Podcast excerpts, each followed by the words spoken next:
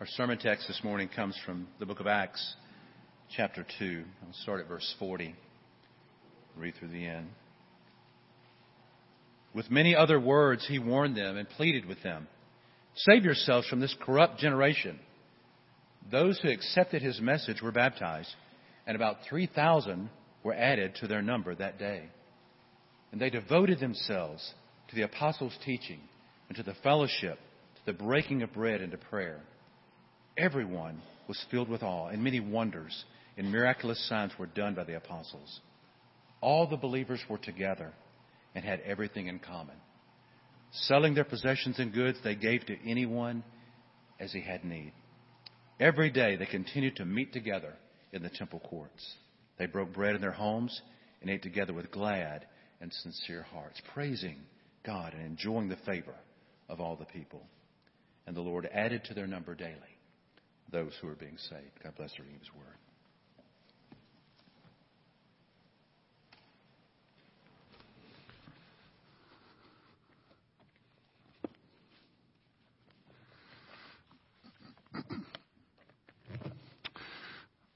So some years ago, I had um, I was a young chaplain. I had an opportunity to uh, go take a class, and uh, it was a counseling class, and the the gist of the class was this. It was called Solution Focused Counseling. Has anybody ever heard of this? Um, all right, good. Well, this will be new. Um, the general the general gist of it was to give chaplains a tool in a fairly short amount of time, uh, in which they could counsel someone in a fairly short amount of time because in the military you never know how long you you may get one session with somebody you may get five sessions but very rarely are you going to have an opportunity to spend you know six months or a year working with somebody. And so they wanted to give you kind of all right uh, a tool to get person from point A to point B as rapidly as possible and so uh, there's this style of counseling called solution focused counseling. And in the first session, what you're supposed to do is you you sit with the person, you listen, you kind of try you try your best to discern what is the issue, and then what you get them to do is tell you what would it look like. What would it look like if all of that were to go away or to be transformed or to be changed and you were to be where you wanted to be? Like, what what can you, what would you imagine it to look like without the issue? Right? And then, once they are able to tell you that, which is really the hard part, so you're gonna spend that whole hour, hour and a half getting them to dream up, kind of, you know, find what's in their heart, what is that going to look like? And then you begin in short order to craft steps to get to that point. All right. So now we know what, where we want to be. We, we, we want to be out of debt, let's say. All right. So let's put together a plan to get you out of debt. Or let's find out, you know, you need a, you want to get out of this relationship or you want to get in that relationship. You want to marry this person, but you're scared. You don't know what it looks like. Or you have a, you, you know, you want to cross train in your career field. Whatever it is. Here's the end goal. Now let's find out how to get there. So, in the book of Acts, right here, uh, in the section that, that Russ just read for you, it's amazing because what you essentially get is you get a picture of a healthy, spirit-filled church. You get the end result. I mean, this is what it should look like, except it's at the very beginning. Right? So the church is up and running. It's right out of the gate. Uh, it's there in Jerusalem. And what we have is we have a picture of what a, a really good church looks like. And so almost in a sense what it is for us is it's that solution. It's the end game of what we want to look like as a church. Now, when you hear it, you're going, well, we do that and we do that and we do that. And, and we do. We do all of the things that you're going to hear about in this section. So it's, the challenge is going to be, okay, so what do we do, what do we do with this? So let's just talk about what uh, what is kind of laid out for us here, and uh, and I'm going to give you uh, four points. If you find that uh, bulletin insert, you can write them on that, or however you you know if you want to write these down. But uh, I'll give you the four points kind of as we work our way through them, and uh, and they go like this: a, a healthy spirit-filled congregation is a learning congregation, a loving congregation, a worshiping congregation, and an evangelizing con- uh, congregation. Now, that's really boring. So we're going to mix those up and we're going to say it this way. Okay? Because some people in here love acronyms. So we're going to go with an acronym and the acronym is WELL. We want to be a well church, a worshiping church, evangelizing church, loving church, and learning church. How about that? Um, that'll help you kind of hang. So let's just talk about worshiping. If you look at the section uh, and you look at the passage, one of the things that you're going to see is that they came together and they worshiped. Now, you don't hear anything about them singing hymns and you know, there's all of the things you and I think of in terms of kind of that traditional worship service are, you don't necessarily see those things right here in the passage. But they're there. Verse 42. They devoted themselves to the apostles' teaching and to fellowship, to the breaking of bread and to prayer. Now, that's the first indication. Now, when you read that though, you could think, well, okay, so they got together and they had meals and they prayed. Um, except that the text gives us just a little bit more than that. If you have an ESV translation or maybe American Standard, you'll notice that it says uh, in there, and they devoted themselves to a breaking of bread and to the prayers. Anybody have that? You'll see that? Uh, you can actually refine it a little bit more because the ancient text says, and they devoted themselves to the breaking of the bread and the prayers. They both had the definite article. And so there's something specific in view. The breaking of the bread and the prayers. And so what's most likely 99.99% uh, sure what's being referenced there is the sacrament of the Lord's Supper, the Eucharist. They were getting together regularly and they were breaking the bread of the Lord together. And they were praying the prayers of the saints together. So they gathered together regularly, daily the text says, and they broke this bread and they said these prayers together. And what that tells us is right out of the gate, this community of believers that's being formed and fashioned, 3,000 have just been added to their number, so it's a rapidly growing number. They are getting together for worship. Worship matters. Worship is important and we see it right here in the early church. Now there's several other things that are kind of going around there as well. Um, and, and, uh, some, some aspects of this are, where did they meet? All of the believers were together. They had everything in common. Uh, verse 46, every day they continued to meet together in the temple courts. They broke bread in their homes and they ate together with glad and sincere hearts. Okay? So they were together. They were worshiping God. Now, just stop there for a second and think about, think about that. Jesus has just been crucified. He has gone into the grave. He's been resurrected. Period of days, uh, some 50 days have gone by. Uh, we have the ascension of Jesus.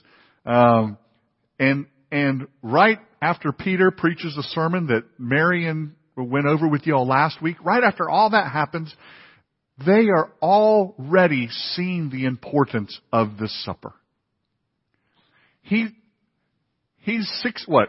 Uh, let's, let's just say 65, 70 days gone.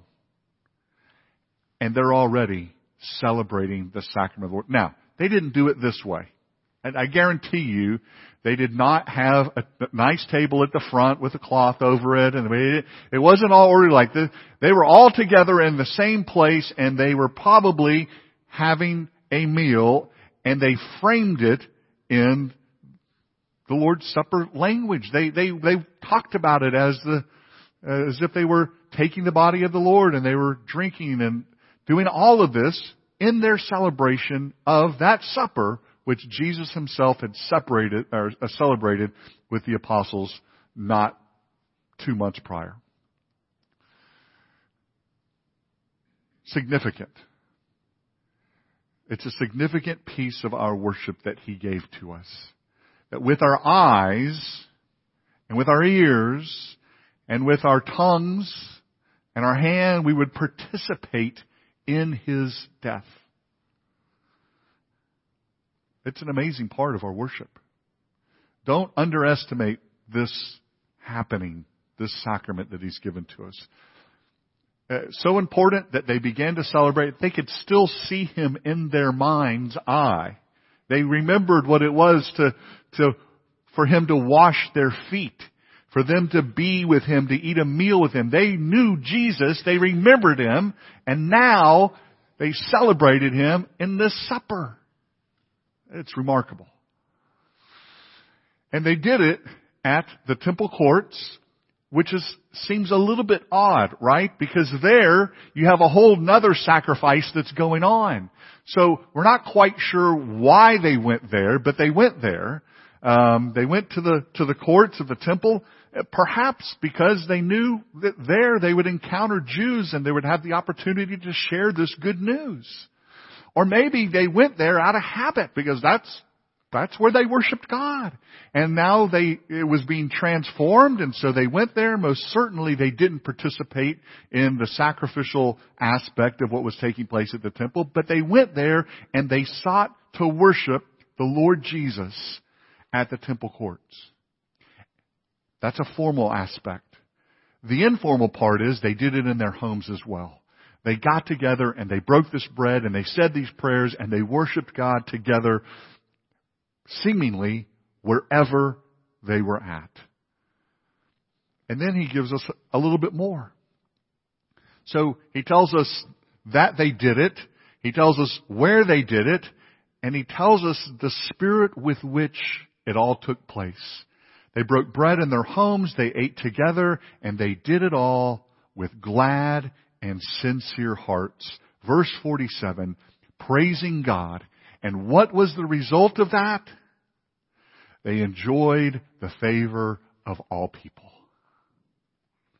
So here they were, getting together in this worship. They're, they are, they're, they're cutting new lines, massive, you know, earthquake fault sized lines in their religious ground that they're breaking. I mean, Jesus has turned everything upside down and they're doing it with an incredible spirit, a joyful spirit, a joyful heart. And, and at the same time as they do it, the world is, okay, think Jewish world. I mean, just imagine. They go up to the temple and here are Jews participating in the sacrificial system at the temple and oh, the, the these new, in 70s terms, Jesus freaks have their little section of the temple courts where they're worshiping. And so all of this is going on together. But in miraculous form, they're not offensive to everybody. They're not offending all of these people. They're not rubbing it in. Instead, because of the nature and the way in which they're conducting themselves in this um, with glad and sincere hearts praising God, they enjoyed the favor of everyone around them. What if, what if the church today enjoyed the favor of everyone around them? Wouldn't that be beautiful? I'm, I'm afraid we might, that might not be happening. And some of it might be on us. Some of it might be on us. So, a healthy, spirit-filled church is a worshiping church. The second part of the equation is a healthy, spirit-filled church is an evangelizing church. And you see this both at the beginning, that first verse that Russ read, and this last verse that Russ read, because in verse 40 it says, He warned them, He pleaded with them, this is Peter and the, the apostles, and they're preaching, save yourselves from this corrupt generation, verse 41. Okay, now think about that. That's part of the message, okay? So somehow they were able to communicate this message and still everybody had a, had a pretty good relationship with them and thought well of them. Verse 41, those who accepted their message were baptized and about 3,000 were added. So they have a big influx of believers, uh, people trusting Christ after Peter's sermon. But then what we learn when we get to the very end of the passage is in verse 47, and the Lord was adding to their number daily those who were being saved. Adding daily to their number those who were being saved. Now, a couple of things. First, you'll notice in the text, verse 47, who is adding to their number? The Lord. Hey, one of the things that I said when we, as we work our way through the book of Acts is ask yourself the question, what does this text tell me about who Jesus is and what Jesus was doing? You're going to learn a lot more if you ask at least those two questions. So in this passage, what is Jesus doing? Jesus is responsible in his work at the Father's right hand for the salvation of men and women everywhere. He's the one that is adding. He is the Lord, and He is the one who is adding to their number daily. He's the one at work. They're praying to Him. We've already seen that down through the book of Acts, uh, these first two chapters, specifically in the second chapter. They are praying to Him. And they're asking Him to be at work. Not only are they praying to Him, asking Him to be at work, they are preaching sermons about Him to the world around them. He's the focus. He's the total center focus of it all. And here he's adding to their number daily. Evangelism was, and, and we're going to see. We don't call it evangelism here. Maybe we should have the evangelism ministry team. George, we can talk about that. We call it outreach. Because evangelism sounds much too evangelistic, I think. So we call it outreach. But here they were, people streaming in, hearing the gospel message, and they're being saved. I don't know about you. I want that. I want people to hear the gospel here and to come to know the Lord Jesus as their Savior. And I hope you do too.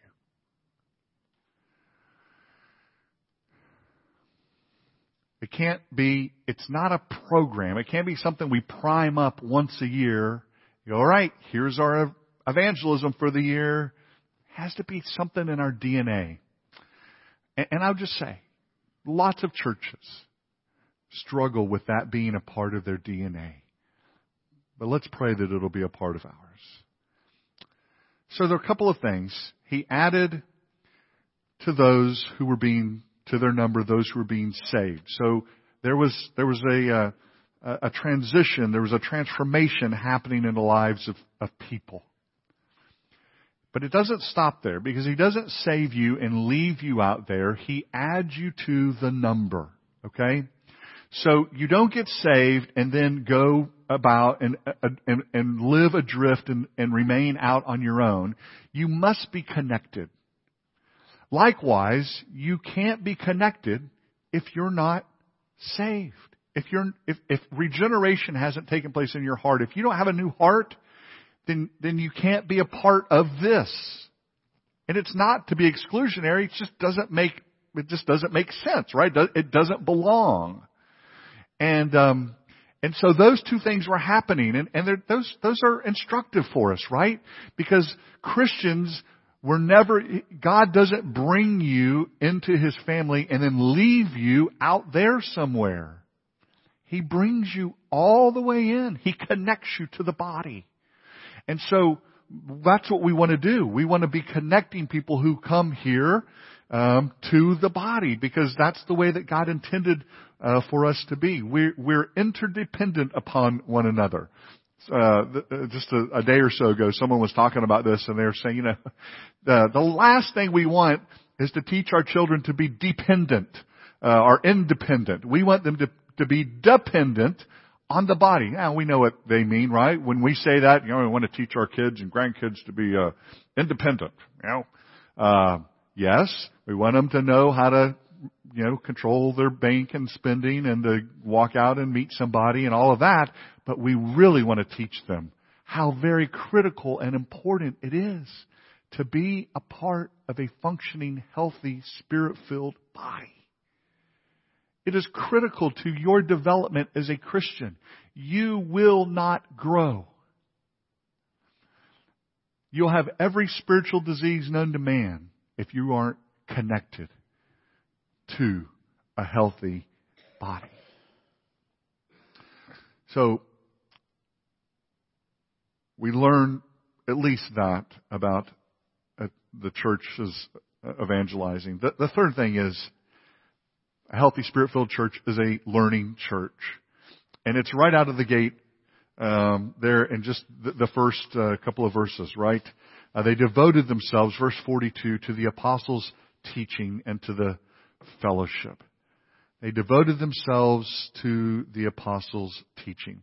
This group of 3,000 immediately comes to faith, and what do they do? They enroll them in the Gospel Apostles Academy, and they begin learning.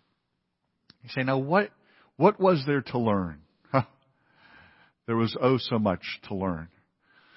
And Peter kind of gives us a little bit of insight in his sermon that Marion did last week, right there in the first part of Acts chapter 2. Because if you read that sermon, it is a mind-blowing sermon. I mean, he's essentially saying there in that sermon that God is responsible, that God is the controlling entity responsible for the death of Jesus. And oh, by the way, so are you and I. Mind blown. First sermon, Acts chapter 2. You, know, some people would never recover from that because it is, it's incredible. But when you connect it to the Old Testament, when you go and you look at the Old Testament scriptures and you start going, ah, aha, why, it was there. It was there all along. It was written in the pages of scripture. And, and oh, by the way, Peter's just referencing back to all of that.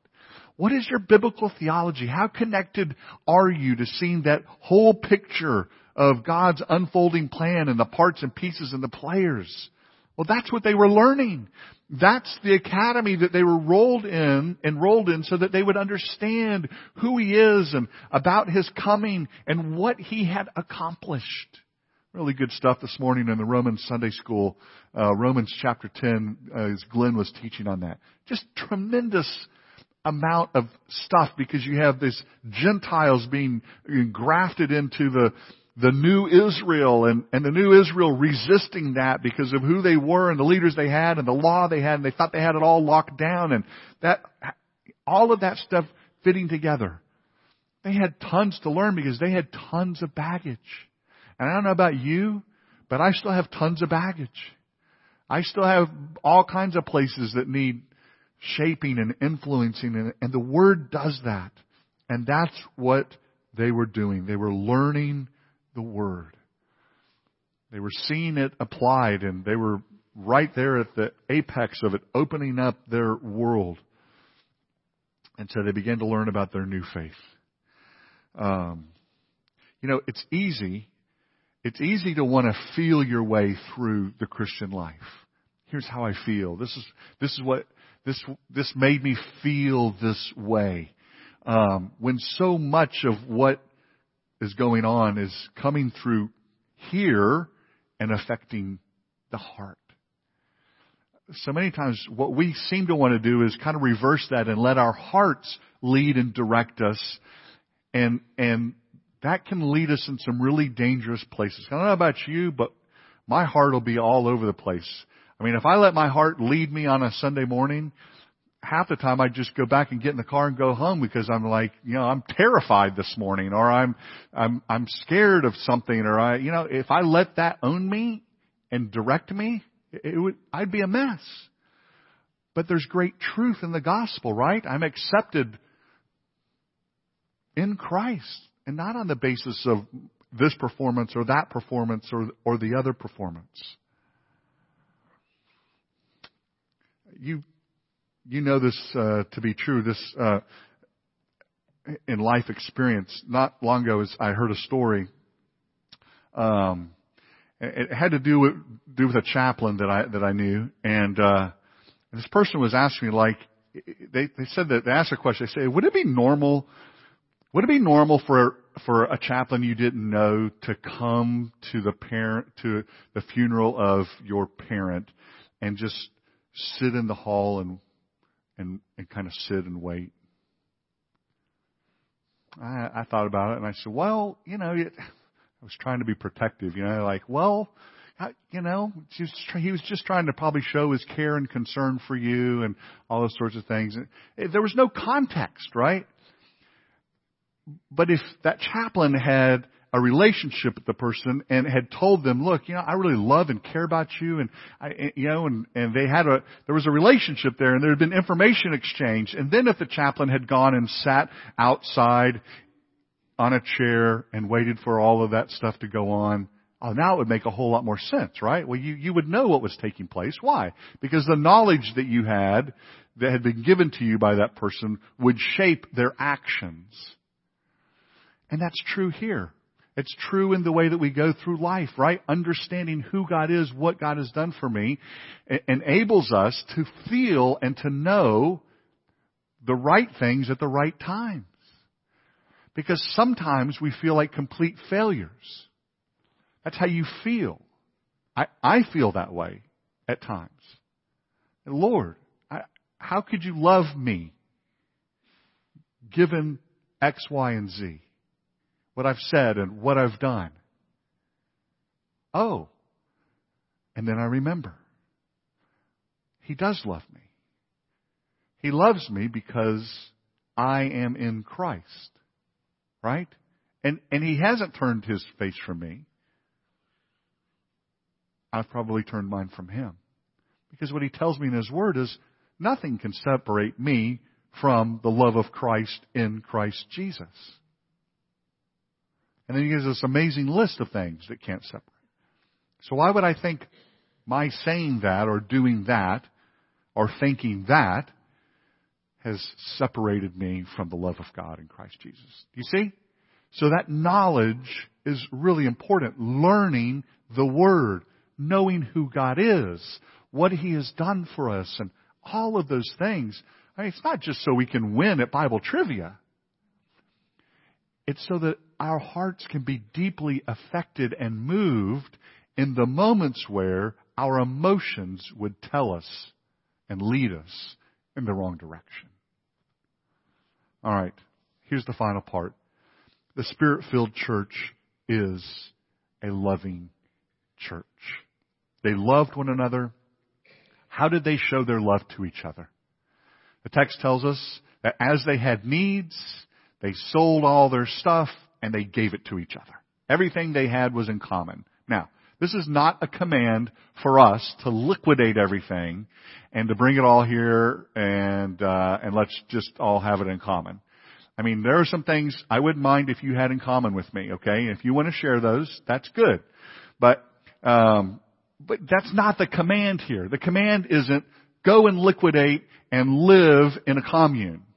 Okay? That's, that is never. Have there been people along the way who have chosen to live that way? Yes. Is there anything wrong with that? Not particularly. Is there anything right with that? Not particularly. Hey, that's not what the text is telling us. The text is telling us as the church was getting started and there were needs, they liquidated possessions in order to meet those needs. Real love moves and acts to meet real needs. Just makes sense. You know that. You know instinctually that it's one thing to say, I love you. It's another thing to say, I love you. Oh, and here I am going to help you meet that need. Right? When someone does that, when they say this and they do that, they're communicating the full weight of love. Because love acts. And, and it may not just be that they give you something. It may be that they provide something in your life for you. But they love you beyond the mere spoken word. They do something for you. They invest in you. They help you. And that's what is going on in the text. The text is, here are all of these people, these new believers are flooding in and, and they're all there together. Some of them no doubt had means and some of them didn't have means. And so what they said was, I want I want to, I want to help them along. And so they began to liquidate what they had and they helped each other through that period of time. Because imagine what's going on.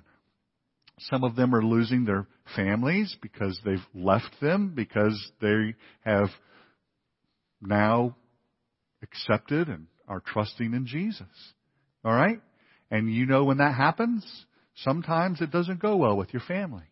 And so there were no doubt all kinds of divisions beginning to strike out and take place. And so the church mobilized itself in order to help alleviate that sort of suffering in their midst. And that's how the church showed its love to one another. Now, where does, where does all that, what, what difference does a well church, what difference does a well church make in your life? Well, I hope it makes all the difference in your life. And here's the thing. When you hear about this, and you're maybe processing and you're thinking about our church, because that's what I would think you would be doing, okay? Uh, are we a well church? Are we a healthy, spirit-filled church? Do we reflect those things? And here's the question. Because you have to break it down into, into its con- constituent parts. Who is the church?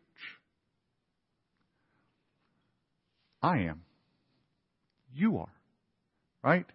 And so it becomes a very personal thing. Are you um, worshiping joyously? Because as, as you and I bring individual parts to the whole, we make ourselves either a sick or a well church. Um, and and and just begin to think, right? Think big picture, because the last thing I want to do is just like drop some law bomb on you. Okay, you need to be, you you know, uh, the well church just as a way to, you know, twist your arm behind your back and make you feel guilty about something you're not doing. But think about it this way. What is going on in the book of Acts? And how are we now, today, in 2018, participating in that? You see? Because what we want to do is, is have that bigger vision. He is still building his church you and I are getting to be a part of that expansion of the church right here in the lake area. I mean, props to John Kinzer for seeing and thinking, I want a Bible believing church. Bible, and there may have been others. I don't, I'm, I'm not, a Bible believing, gospel teaching, evangelizing, worshiping faithfully, loving church right here at the lake. And so let's start it. And some of you were there. And now here we are, and think of all the people that have intersected with here, and they've gone to other places, and their lives have been changed because we were a well church. And we want to continue that. And so, as we move forward, as we think about this, we are participating in the building of the church. What a glorious opportunity. What a beautiful thing. And we get to do it this morning by remaining connected both to the Word, what He's called us to do and be, and to the sacrament, what He's done for us. All rolled up in one this morning. Let me pray for us. Father, we want to continue to be that spirit empowered church, spirit filled, from you, driven, directed, loving, learning, evangelizing and worshiping in ways that bring honor and glory to your name, in ways which are so very good for us as your people. We pray that you'll continue to build us and that you, Holy Spirit, will continue to invest in us. In Jesus' name, amen. Our hymn is hymn